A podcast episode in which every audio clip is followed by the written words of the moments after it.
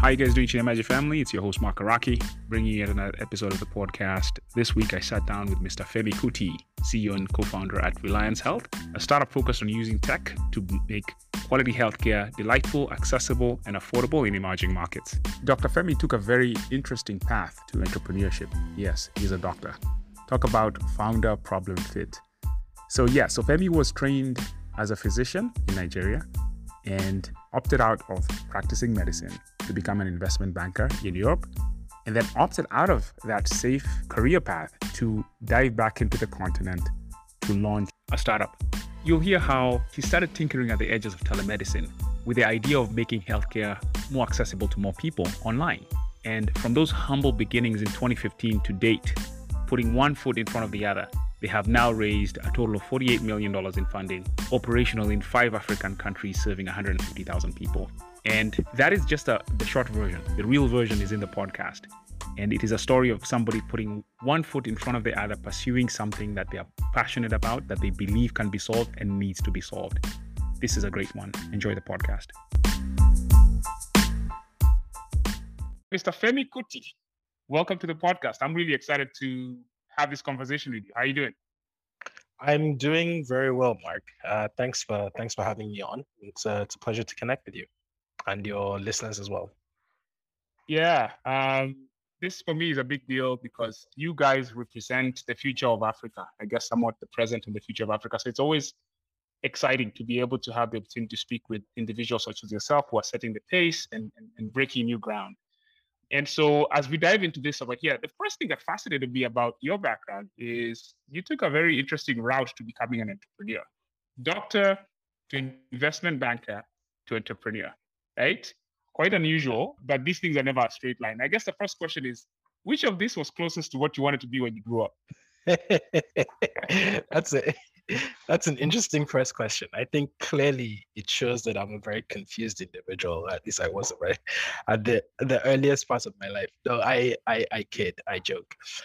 Which of these is kind of be? I think probably entrepreneurship has been closest to what I wanted to do growing up because I remember one of my earliest memories is just being a big fan of like technology and of um like inventing things and making stuff. I used to have this book that I would sort of like draw inventions to, you know, I'm not sure how many of them were feasible, but I used to, I used to, I used to just draw stuff in in that book. But uh, but the thing about the thing about like careers generally and the thing about like the stuff that we do is everything builds on everything else, you know. So right definitely my medical background was very useful when I when I moved to investment banking. Or as I like to say, I was seduced by the dark side of finance. but but the the fact that I sort of understood because my focus was in healthcare investment banking, but the fact mm-hmm. that I mm-hmm. kind of understood what the lingo was and I understood sort of like what the drugs were supposed to do, et cetera, et cetera. It made it sort of easy to to navigate that space. And I think a lot of the stuff that I learned while working in investment banking have been super helpful. You know, now that I'm an entrepreneur, right? You know, you, you learn right. about how com- companies should be structured. You learn about, you know, finance, how to keep good books, all those kind of things. So it it all sorts of like it all sort of connects in in mm-hmm. one way or the other. But I think you summarize it perfectly. It's never really a straight line, and it's always in hindsight that one does say that everything connects. But I think what's most important and this is what I kind of like tell people who ever ask me is, you know, just do what you're connected with at that point in time, and it's perfectly fine if what you're connected with changes. It's it's perfectly okay, you know. Um, right. And and that's really sort of like in the modern day what building a career is about. It's like accumulating skills uh, more than you know staying in one particular role for you know 30 dec- three decades or four decades. And so the, the question that I asked you is what box was you know uh, uh, studying medicine checking for you right? Was it like i gotta make my parents happy or was did you see yourself actually becoming a physician? Like what was that? How did you end up studying medicine? It's a good question. I you know man you're asking me great questions. I never get asked these questions on podcasts. It's the african no i like it. You, you understand context. You understand context. Um right. so I, so the the history was kind of like when I was in secondary school, I was definitely so in Nigeria, you sort of get split between science, arts, and commercial by the time you get to like senior secondary. And like I I love the sciences. I've always loved the sciences. So, you know, I was in in the sciences. Usually when you're in sciences, you're either doing engineering or um, medicine. And I sort of flip-flopped between engineering and and medicine. And I think what just happened was like I was filling out my university entrance, university um, entrance exam forms. And I think at the last minute, I just changed my subject selection to like physics, chemistry, and biology from like physics, chemistry, and mathematics. I, I, I honestly cannot tell you why I did that. It was just something I, I wish I could say that was like some grand plan. It was just something that I think that I did at the last minute. Um, but I think overall, I've always been interested in like the sciences and technology in you know engineering related stuff i tried to learn how to code at some mm-hmm. point but i was i was too lazy and undisciplined to continue to, to actually take it through um I, I, took a couple of uh, CS classes in university. I was trying to hedge my bets between econ and, and information systems. Yeah. And I took a C class. And man, I didn't have the patience to drill through the lines of code to find yeah. where was this semicolon off. exactly. exactly. I, I actually started with Visual Basic, which you know, I hope the mm. engineers mm. listening here are not going to insult me. It's like that's but I so I started with Visual Basic, but then I just I think I did it for like three months, but I was like, no, I can't do this anymore. But uh, was it so much to sort of like tick a box with my parents? No, honestly, not really. My dad is a doctor. He's a he's a gynecologist, but I don't. I think they just they were generally very open and flexible in terms of like what their kids decided they wanted to do with their lives. You know, I, I mean, within within reason, reason. still like traditional Nigerian parents, right? Like, you know, you're not always going to get away if you say you want to do music, right? I mean, now it's changing, but I, I don't. You really, you really have got away with uh, what the, the, the Nigerian musician? I forget his name now. Uh, with like he, he started to be Wizkid or something. no, the, yeah. the other guy, what's his name? He actually his story is fascinating. Uh, he he he he backed his parents, and now his parents, I think, is his manager or his dad is his manager or something like that. Oh, really? Uh, uh, Davido, Davido. yeah, have you heard his story? It's the same. It's the it's a consistent story where like the person is like sneaking around behind their parents' back to sign a record label to go to the studio, and then right. when they start making a ton of money, the parents are like, "Oh wow, okay, you made this a good career choice. This is um, you make it. yeah. So so long as you make it, you can do whatever you want. But I think right. to be to be honest, my parents were pretty flexible. I mean, so long it was something that was actually like a career, like something professional, they were fine with it. So there wasn't really ever that pressure to be a doctor or to you know do anything else there was a pressure to be a professional to do something professional right. but not much outside that um so but I think it's it's when I got to med school, I had this sort of like idealized view of what medical school, generally what like university was going to be like.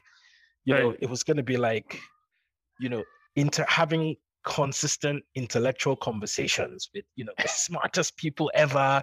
We would sit around. Yes, exactly. sit around lunch and like and debate the existence of extraterrestrial life or kind of some stuff like that.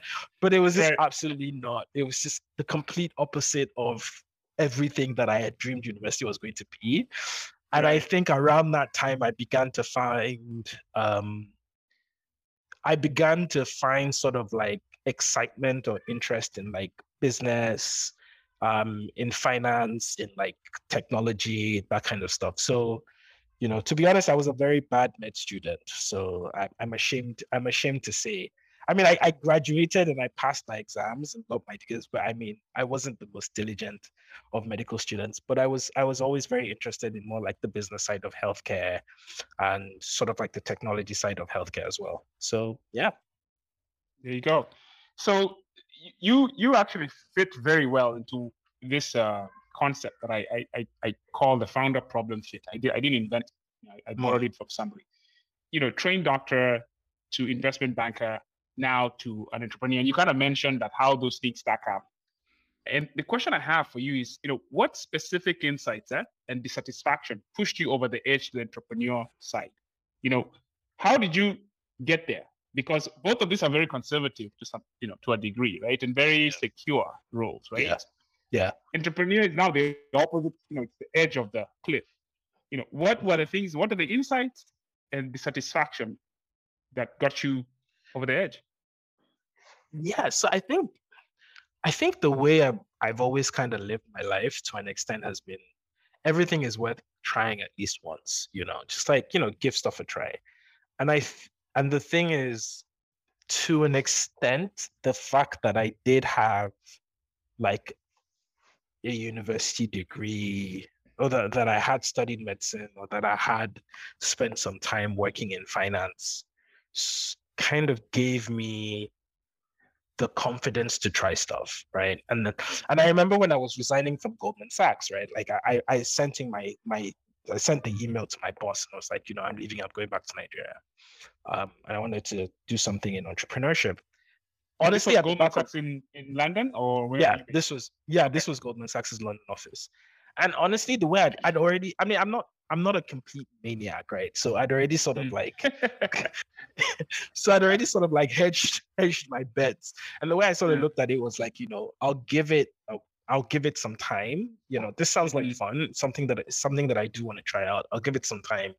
If it doesn't work out, you know, I'll like go to business school or I'll go to you know like go for like a second degree and I'll and I'll get a job you know and right, I think right. what I sort of and I, and I think what I sort of like learned from that was honestly the the interesting thing about being open to trying new things and being open to like accumulate these experiences is that it actually makes you more desirable to many people who are looking for you know partners or employees or whatever the case is because you end up with these experiences that many people don't so for example mm-hmm. like you know i'm i'm way more comfortable hiring like a failed founder for example in in like mm-hmm. a specifically more strategic role because that person right. has like understood how to like build a company even though i mean depending on how bad the failure was right like if it's like right. you know it was too you know but but I think what I sort of learned from that experience was just, you know, being confident enough to sort of give things a try, you know, just give it a okay. try. Yeah. Mm-hmm. And, and and I think one thing that I sort of find out is like many times we many times we step away from like giving stuff a try because we think that the fallout is going to be worse than it actually is. I think right. one of my favorite sayings is that, you know, it's never as good as it seems it's never as bad as it sounds right? So like right. not it, everything is just like it's never extremes. Like if you think something is going to be fantastic you'll find out probably isn't it's probably a little less than that. And if you think something right. is going to be it's completely it's always somewhere there's something is just like completely horrible you kind of find out like say it's not ideal but it's not as bad as you sort of had assumed it was going to be. You'll survive yeah. right. and and and i think just having that mindset that like at least for me, having that mindset that, you know, I could always like get a job, you know, I could always like go back and do something and I wouldn't, I wouldn't starve, you know, worst case mm. scenario, I'll move in, I'll move back in with my parents, you know, my mom loves me and my dad loves me. So they'll, they'll be able to feed me. Fantastic. So, okay. So what was the specific problem that you're, you are leaving your cush investment banking job to yeah. go to Nigeria to do, you know, what was the thing you guys and your co-founders, I guess to the extent maybe you had co-founders at the time, but what was the thing that yeah. you had seen? What what what rabbit had you seen go down the hole as a dog, and you're like, I'm gonna chase that. Yeah. What, what, what was it? So so I think for me it was like there was definitely an interest in. I think the main thing that I'd seen was that there hadn't been enough um, infusion of technology into the healthcare system, in the sense that there was so much so this was like we're looking, we're talking about when uh 20, I think we're talking about like 2015, 2014 mm-hmm. at this time. Mm-hmm. And you know, there was so much happening in the technology space. And the the founders of Jobberman, um, which was like this massive job board back back at that mm-hmm. time, still mm-hmm. probably one of the biggest countries job boards. We're like one of one of my closest friends. You know, we we went mm-hmm. to we went to school together, and the CEO at the time, Digi, was actually and we were in med school together. And I was like, wow, these guys are doing stuff that's like super exciting. Ah, so you got technology. Oh, that's great. Yeah, yeah, exactly. Like I was like, wow, DG, Lekan, Okwe, hats off to those guys. They were probably one of the pioneers of, you know, you know, technology startups in Nigeria at about mm. 2013, about at that mm-hmm. around that time. And I was like, wow, these guys are doing such like amazingly cool stuff with technology in you know the job search space you know? Right. Around that time i think iroko was gaining traction in the movie space and stuff. It's like you know nobody is really using the power of technology in the in the healthcare space and, and that's something that can that can massively that can have massive impact you know and massively right. change lives and actually save lives you know? I've always been a healthcare guy you know, mm. from you know as far back as i can remember you know since studying medicine and stuff. Even my investment banking was focused on the healthcare space, and that's always been the area that I've been most excited about. But I was like, you know, hmm. there really hasn't been anything where people are using technology to sort of work in this space. And I was like, you know, hey, can we find something to sort of drive that? It was just something like percolating in my head. But the interesting part of the story is that around that time, there was this kind of like grant application mm-hmm. um, mm-hmm. where people could submit ideas that could potentially sort of like ideas for like innovation in healthcare. And I was thinking of like working on this idea that involved like a, a chat bot to chat with, a, a, kind of like a chat bot that would, you know, respond to like your common medical questions. It was, I mean, in hindsight, it was ridiculous, ridiculously overambitious for the time. This is like right. you know, yeah. so ridiculously yeah. overambitious but you know, sometimes a certain amount of ignorance is decent. Um, right. So that's kind of like so it was it was kind of like that combination of you know there's this zeitgeist of you know technology being infused in like in you know Nigeria at the time to solve a bunch of problems, but nobody was looking about anything in the healthcare space. And around that time was like, oh, this is something interesting that I might want to pursue. And so everything just kind of like aligned at that point in time and I was like, mm-hmm. you know, let's give it give it a shot. And that's um that's why I decided to kind of come back and, and give that a chance. And so at that time, it was just the general space was being underserved or not served at all with technology. You yeah. didn't have a specific entry point, or did you start the, you know, the bot thing? Was that what you were coming to do, or what was the touch point? It was specifically, I mean, to be fair, I, I don't think I'd done as much of a detailed sort of like market analysis of what the space was at the time, mm. it just seemed like the most interesting to, thing to do would be, hey, there aren't enough doctors, right? Can we create this platform that makes it easier for people to talk to doctors? You know, it, it was just like a, it's just like a general, most obvious, yeah. simple mm-hmm. sort of application of the of that idea at the time and it was like okay let's start from there and see where it goes you know? But it was an interesting enough problem to sort of like warrant me wanting to spend time on makes sense.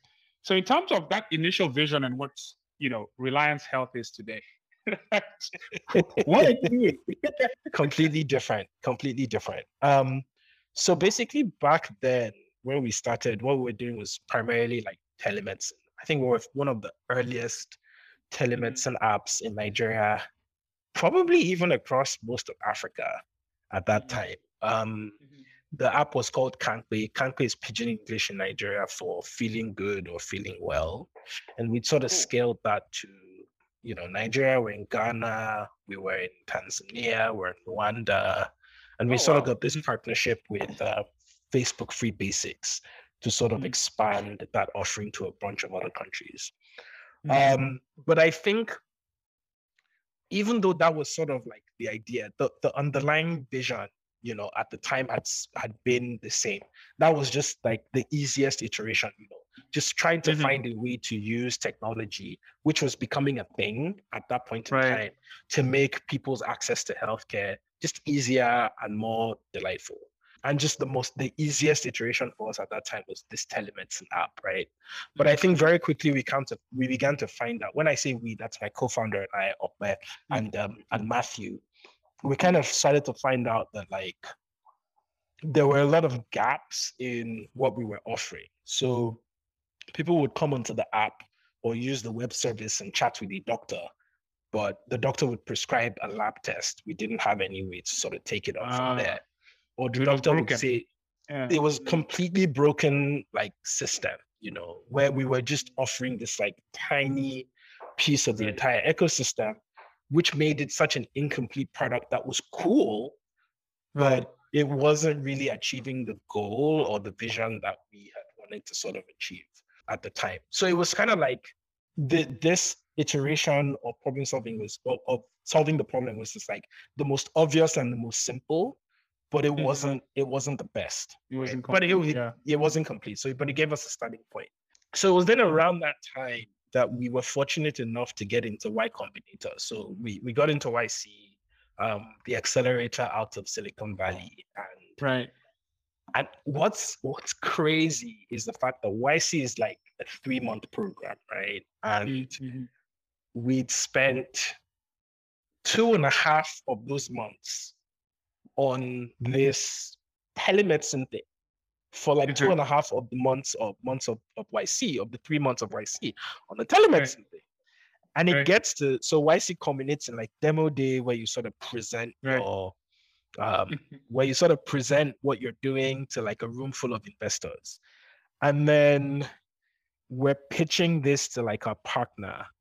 And he's like, guys, is this is this is this really achieving the vision that like you get? And we're like, well, no, but it's sort of like on the way to where we want to Right. get to. And it's like, no, just like, no, pause. Okay. If you guys had unlimited resources and you could actually like create the thing that you feel provides that, what does that look like? And and we essentially just described to him what Reliance Health is today. And he was like, that's absolutely what you should pitch at demo day. And we're like, Awesome. And we're like, Paul, are you are you crazy? Like, was like demo day is one week away. and then we're going back with a whole new story. Like, but I mean, we kind of figured out a way. It was really tough. Like, but we figured out it was sort of made it work. But it was like the singular best decision that we did. And essentially, this new setup was a player that, on behalf of um that that receives subscriptions from Mm. individuals, um, on behalf of themselves or their family members, and businesses on behalf of their customers, or sorry, on behalf of their employees, and in return provides them with a complement of healthcare services. Some Mhm. of those services we provide through entities that we own and operate. So remember that telemedicine stuff that we built before. So we Mhm. brought that in and essentially provided people with a telemedicine service um, once they were on our uh, on our platform. It also includes a um, a drug delivery platform. So back then when we couldn't help with the drug delivery aspect, we've infused that as well. So you have the conversation with the doctor and then you get the medication delivered. We also include have um, clinics which we own and operate as well. Mm. So it's basically the ability to provide that stack. end to end, the, the full stack end to end service for like a single subscription fee that you can pay quarterly, monthly, or annually. And in cases where we can't provide those services through entities that we directly own and operate, we also have a par- partnerships with a bunch of other healthcare facilities that will, Mhm. you know, be able to provide that service. So what that means for an end user is you pay us a single fee, um, as I said, quarterly, monthly, annually, depending on what you can afford. And then when you fall ill, you can start the conversation with the doctor on your app, on your phone, or get a phone call, or you can walk into a clinic, either one of the clinics that we own and operate, or a third party clinic, and receive care. And all of that is sort of taken care of in that single fee. Fantastic. So what what base of the market are you serving? What's what level of the what's your target Yes. market?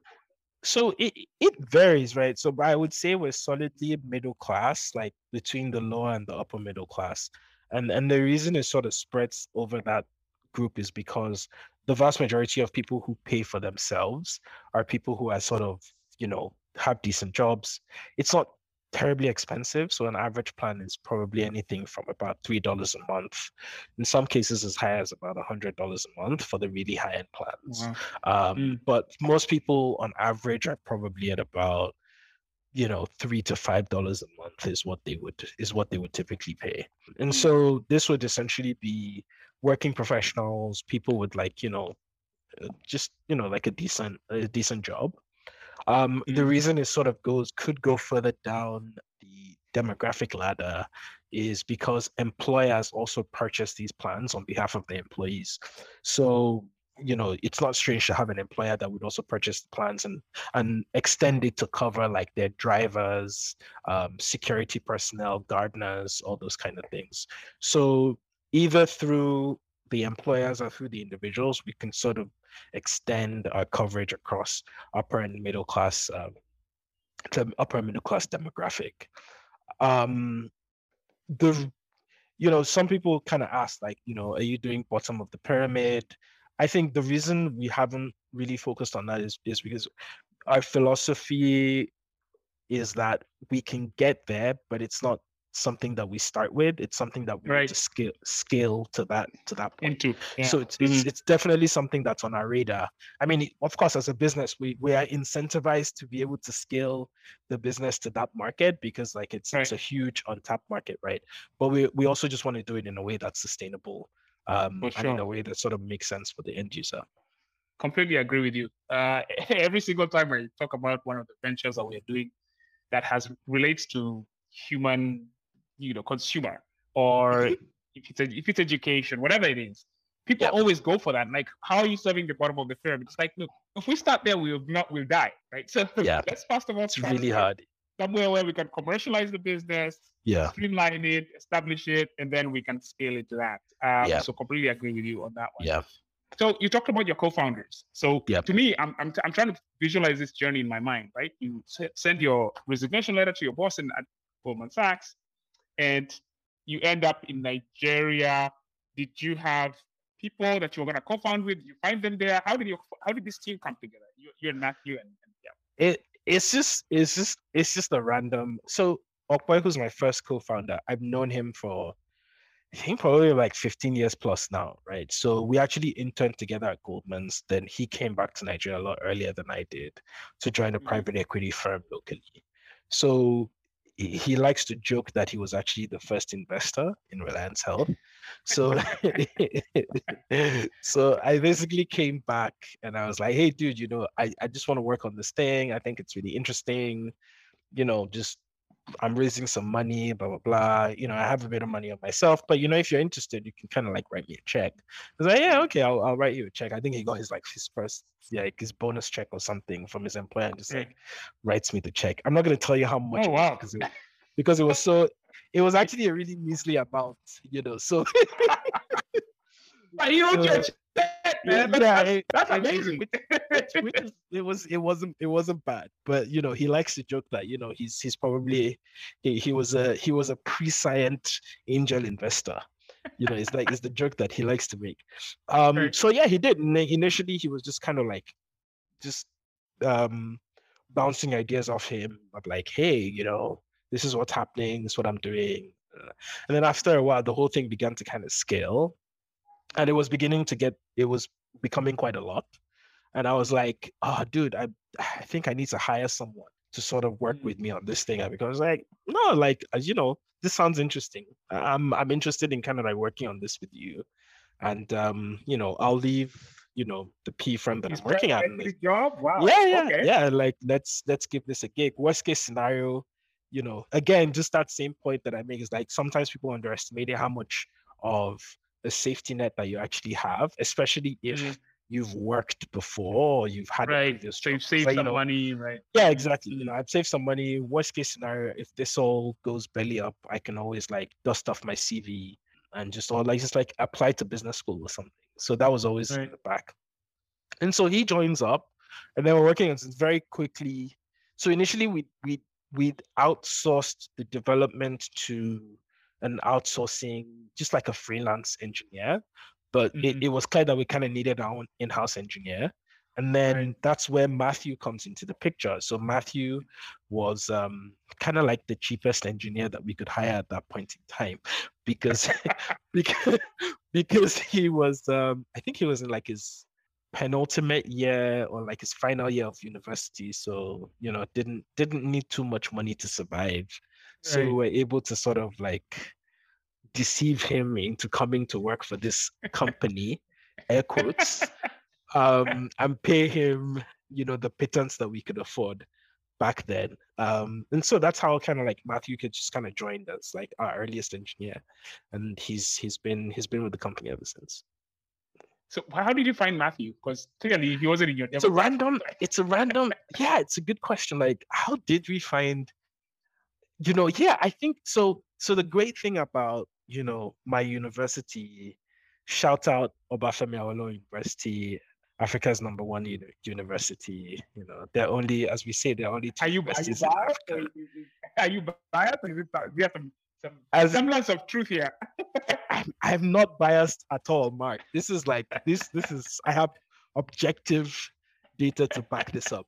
So the thing about my uni is that like it's very, it's it's just it just has this like strong entrepreneurial energy where mm-hmm. students are in school but they're always like doing something else. What city is it based on? It's in Ife, Ile-Ife in Nigeria. Okay. Uh-huh. Okay. Uh-huh. so it's like students are either like starting a business or they are learning a new skill or they are learning how to code. There's always like extracurricular stuff happening and it's kind of like in the DNA of the school. It. informally, it's not formal, but like it's right. just like kind of like the right. things that students. It's a zeitgeist. It's it's it's exactly. It's just it's just part of yeah, exactly. It's just part of the energy there.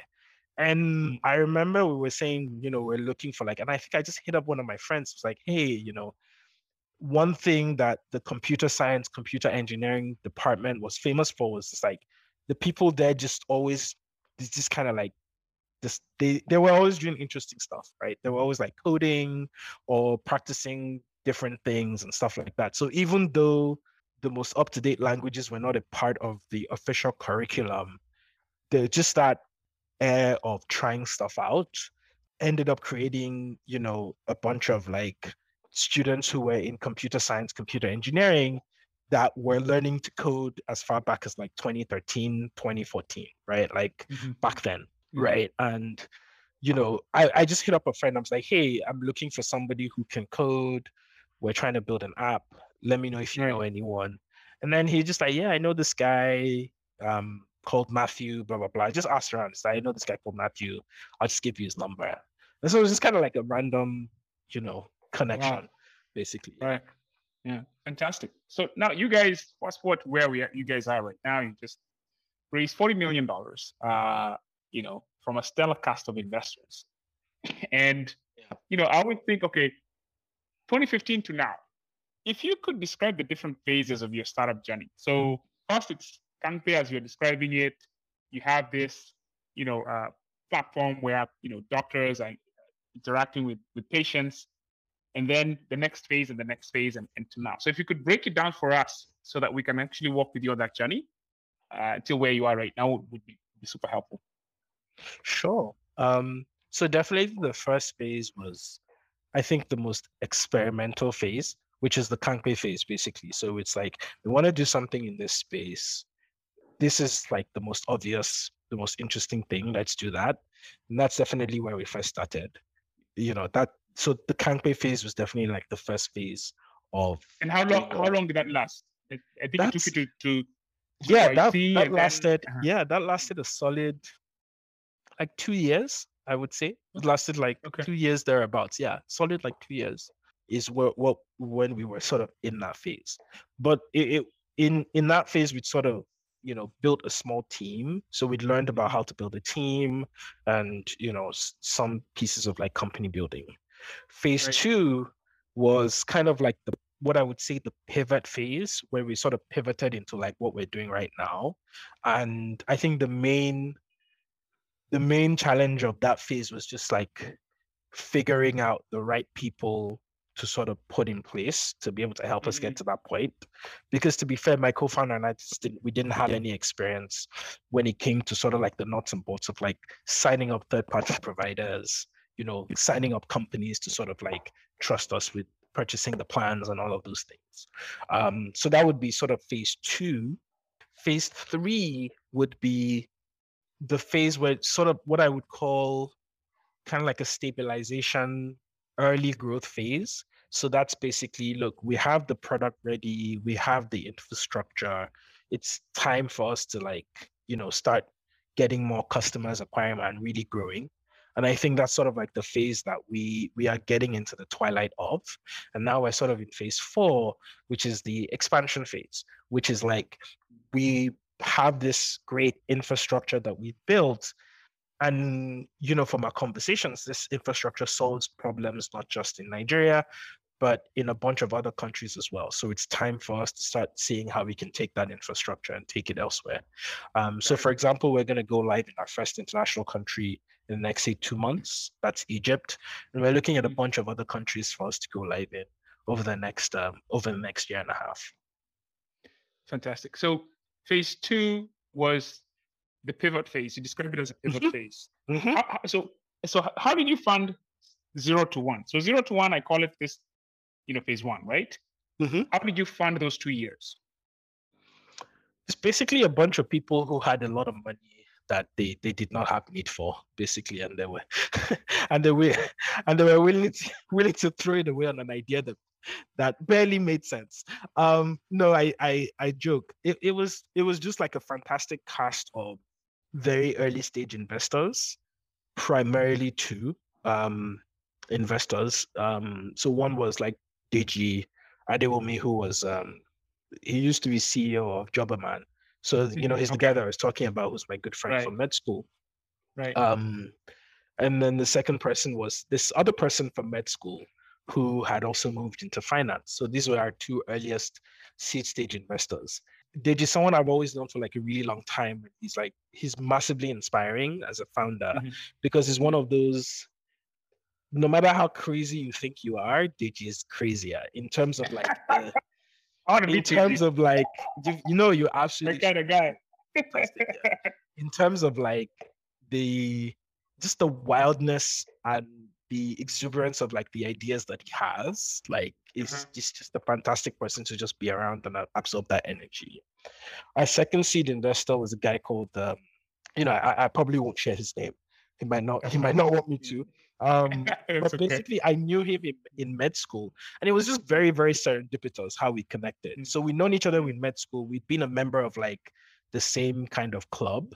Um, mm-hmm. So always had interest in like computers and like technology and stuff like that. And around the time we were raising our first seed round, um, we're very quickly running out of money. I think I'd burned through my entire savings. Opa had burned through his savings um, I was expecting some money to come through, but there was going to be like a big, a bit of a gap, so we needed a stop gap in between.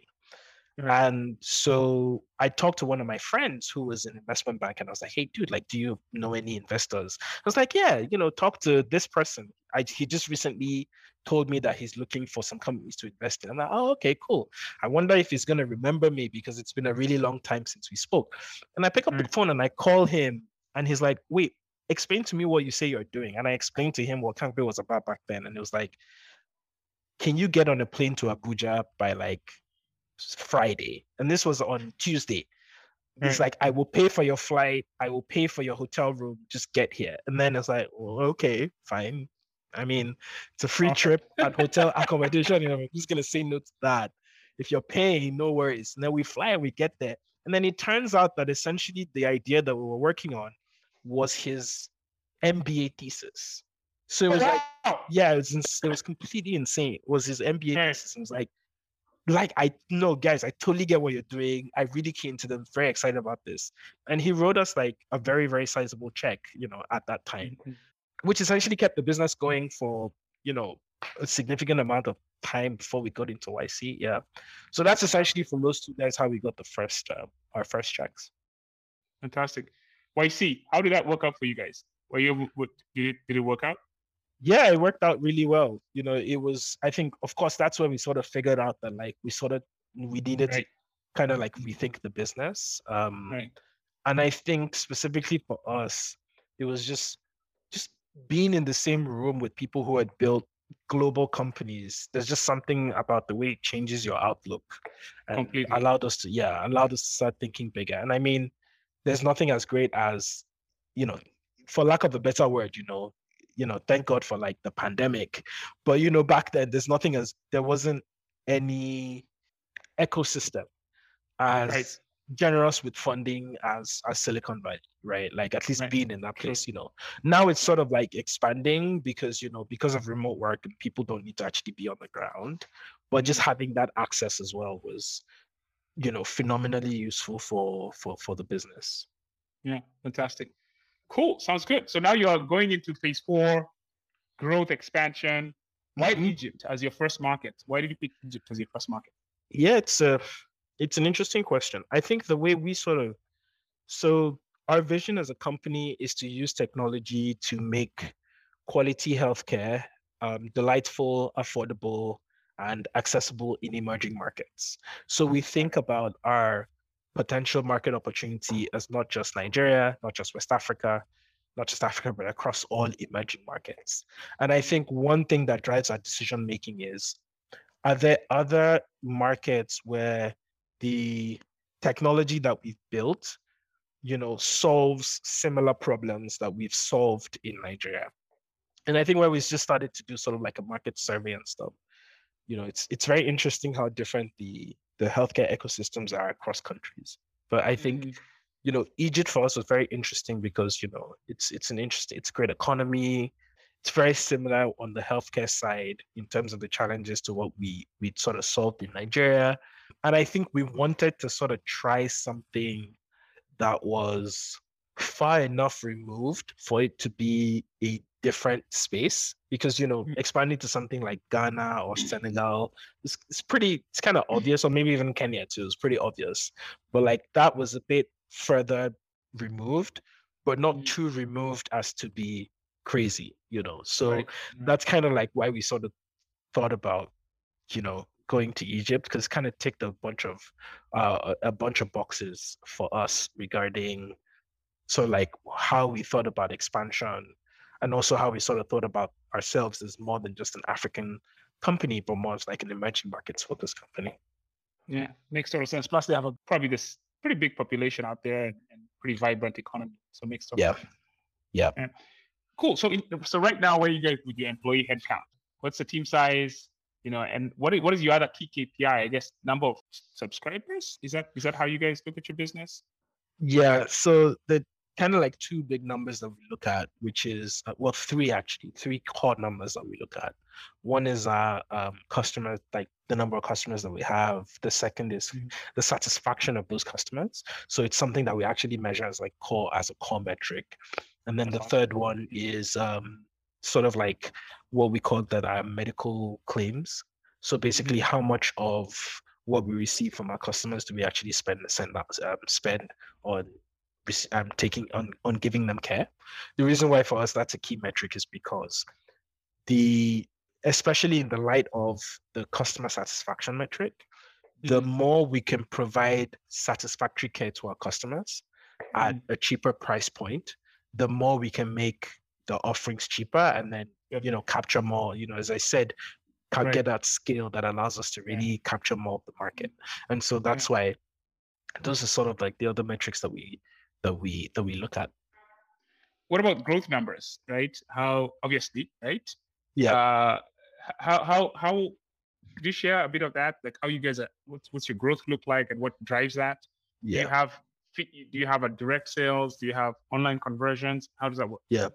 So basically, in terms of our, our of our sales or like our top line, it's we have sort of two major customer lines. The first one is on the B2B side, where cost companies are purchasing on behalf of their employees, and then the other side is where individuals are purchasing for themselves or their customer or their sorry or their um or their family members or, or Mhm, parents or whatever. And so those are kind of like our two big customer segments. Um, on the growth side, it's been it's been quite it's been it's been decent. I think over the last, I think since we started this like iteration, which would be about like 2018, we've been about tripling user counts uh, and revenue pretty much every every year. Um, Mhm. we're hoping to do that again this year. So it's it's been pretty it's been pretty fast growth. That's that's fantastic. So organizationally, right? Like what Yep. what makes your organization tick culturally speaking? What kind of organization have you guys built or aspiring to build from a cultural Mhm. perspective? And Mhm. what makes you guys tick? Why do your people get up in the morning? What's the what's the driver? What's the dream? What's the what problem are you guys solving, and how, as an organization, culturally, are you architected to solve that? Yeah, that's an interesting question. The way we sort of look at things is the problem, the core problem that we want to solve is pretty straightforward, right? How do we get quality healthcare, or how do we use technology to get quality healthcare into the hands of people in a way that's delightful, affordable, accessible? This is it's pretty straightforward. That's it. Mm-hmm. The actual nuts and bolts of making that happen is is terribly hard. It's ridiculously difficult. it's ridiculously difficult. And and and you know, and I think that just sort of belies the complexity of how to sort of make that happen, especially when you look at the different like systems that already exist.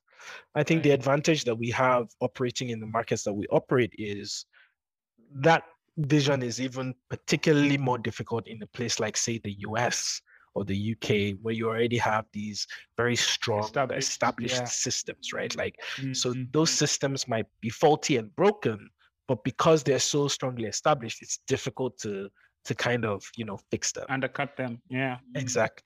But I think we operate in markets where there are some there are some pieces that are established, but it's not to the point that they're so entrenched that they're they so few and far between anyway. They're, they're exactly. not even touching this, this scratching the surface of the market. Exactly, exactly. But I think what that creates, you know, for us as a culture is just a culture is like really strong problem solving, where mm-hmm. the way we the way we sort of look at what we do is we don't come around to do the same mundane thing every single day, right?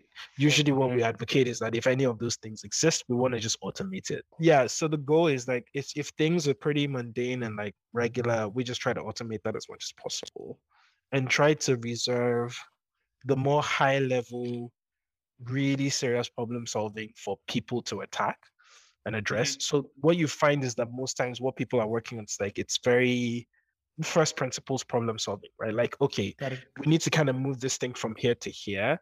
What are the drivers? What can we build to make that happen? Mm. What's what in the process or the system can we improve to sort of make that happen? And then the offshoot of that is that like it means that we've built an organization where, as we like to say, it's an organization of adults. So what that means mm. is like, you know, nobody's gonna like micromanage you. The expectation is kind of like you know what the goal is, you know what the expectation is, and then we leave you to sort of like figure out, you know, a solution to the problem, how to get it done. Mm. That being said, you're not just like left on your own. If you do kind of, if you do feel like you're stuck, or you do feel like, you know, you you need support or you need additional resources, like that exists to like help you out in in achieving that. And then because we have this culture like no microman we don't really micromanage people. It, it, it, falls on both sides right? In some cases it works for some people where mm. you know i'm happy to just receive guidance around what the goal is and i can chart the direction to get there. For some people it doesn't work and right. you know it, it might not be a good fit which is almost like any other workplace. But for those people who it does create a good fit for you know, many people kind of enjoy that intellectual challenge. They enjoy the fact that, like, you know, nobody's gonna ask you if you haven't, you know, why aren't you coming, showing up at the office at like 8 a.m. like everybody else, you know, right. or, or you know, why why are you leaving your desk at um, you know 2 p.m. or something? To be honest with you, we don't even mandate that people come into the office. We run a primarily remote organization. People just like work from wherever they want to. But all of that sort of stems from the fact that we understand that the work that we're doing is is more high level problem solving and that needs people who can sort of work independently and who enjoy you know problem solving and enjoy doing that without being micromanaged. Uh, love it. Makes total sense. So as we wind down here um want to kind of go through some some questions that i i, I want to make sure i touch on. Mm-hmm. um mm-hmm. and then we can just kind of go through it in rapid fast uh, fashion here. So First one, how have you changed since 2015 as an entrepreneur, as a leader? Wow, that's an entire new podcast, man. give us, just give us a cliff notes. I used I used to yeah. people now. I don't. wow, that's an that's an entire whole new podcast. Um, I think it's two, a few things. One is one is I think I've gotten a lot better at being clearer with expectations and just appreciating how important it is is in being super clear about what you're expecting from people right? That's one and and it saves your time it saves their time Their time. uh, you know and, that, and then that's key and a lot of pain that's one. Mm. the second thing is i've gotten better at hiring right? Mhm. so just really identifying those because as i was telling someone it's like the hiring process is like divination divination right? Like you know there's like call them we call like medicine men, right? Like you're looking Right. at Which water sort of define define what the what's really behind the Reading the tea leaves. yeah, reading the teams exactly. Um, so I think I've gotten, you know, definitely not at the level of you know a master diviner, but like you know, I think I've gotten a lot better at like identifying those skill sets that make the right people that need to work with with the organization or work with, you know. Have you, have you come across this book called The Who? I think. No, I have not. I'll send you that book. You should definitely Yeah, look at it. Thank you. Thank you. That would be And, useful. I yeah. love reading those kind of books. So I've gotten a lot better at that. I think I'm hiring is a process. Go ahead. Oh, cool. And I think the last piece is I've also gotten a lot better at firing as well, which which people don't always talk about. But it's it's actually a key. It's actually a key Very part of like building, yeah, of building an organization. And, and it's not about being like a, a mean person or about being tough or anything. It's about you know just Calling a spade a having yeah yeah just having an adult conversation about the actual situation of things and just being clear that you know Right. This is not unfortunately this is working out you know we should plan next steps yeah Right, right. Fantastic. Uh, those are such those man. Those are just basically if you get good at that, yeah you know, we we we, we have this thing where we where we host um, folks who build companies, investors uh, for our organization, part of our L and D program. Mhm. And I remember very clearly uh, one big investor was talking about that the difference between a uber successful company, all things remaining equal, and the one Mhm. that just doesn't make it is success in hiring. So if you can Yeah. hit 80% good hiring ability, Yeah. you're you're you're on your way to becoming successful. All things Yeah. remaining equal. 100% And if you do 40% bad, bad, bad hiring, it doesn't even matter all the underlying conditions. Yeah. You're pretty much Yeah. going, to fail. So, so super 100%. important. yeah it's taken me it's taken me like five years to figure that out but like it's it's it's very very true very true Very true. Couldn't agree more. All right. So rapid fire questions here, right? Um, cool what's the what's the first thing you think about when you when you hear the word entrepreneurship in Africa? opportunity that's what i think about opportunity yeah Fou- Founders and mistakes. What comes to mind when you hear founders mistakes? growth right because like that's really the only way you can grow as a founder is by making mistakes It's, you know if you're a founder that's like you're not making any mistakes you- there's you're probably just like, like lying to yourself or True. two you're just you're not you you're so lucky that you're doing yourself a disservice and not letting Or, or you're just about to make a big one. yes oh yeah or you're not or you're not pushing yourself to the edge enough to get to that thing that's just going to like pop right because like you can't do that by taking You're in your comfort zone. exactly yeah Yeah. Mm. All right. Final one here. What's your vision 2030 for Reliance Health and for ecos for the ecosystem at large? Right. ah that's an interesting question i think honestly i was i was telling someone this and i was like if, if any found, found founder comes tells you that like hey i have a 10 year plan for my business they're just they're they're either lying or they have absolutely no clue how you know how building a startup works yeah exactly it's like it's you know i can't remember who's i think they said it was muhammad ali that said it or something it's like oh you always have a plan until you Mike get punched Tyson in the actually. was it Mike Tyson? Yeah, you, you- I know it was a boxer. You always have a plan until you get punched in the face. Have a fight plan then you get punched in the face. Yeah, and like as a startup you get punched in the face like every week. You know, in the early stages, like every hour. So, so, That's so very- but I mean, but I mean, ideal outcome 2030. This is like eight years from now. I think our dream is to build a global company from Africa that's taking technology that's built within the continent, but using it to solve problems across the world. And and I think for me, that's kind of like my personal dream, you know, sort of like flipping around the narrative of, you've had situations. We have the the typical story is, you know, this great technology is built elsewhere, but then it's And not then used in, and then it's brought here. But I think, but I think we're getting to that point in time where like stuff so much is aligning in terms of like talent, access to information, access to capital, that Right. we can begin to build solutions here that apply in a bunch of other emerging markets. I love it. I love it. Listen, Femi, I've really enjoyed speaking with you. And yeah, I just, it's been fun. Every single time I speak with somebody like you, just lights me up. So thanks for taking the time to be here. today. Thank you very much, Mark. This was so much fun. I, I really enjoyed it as well. Thank you. Fantastic.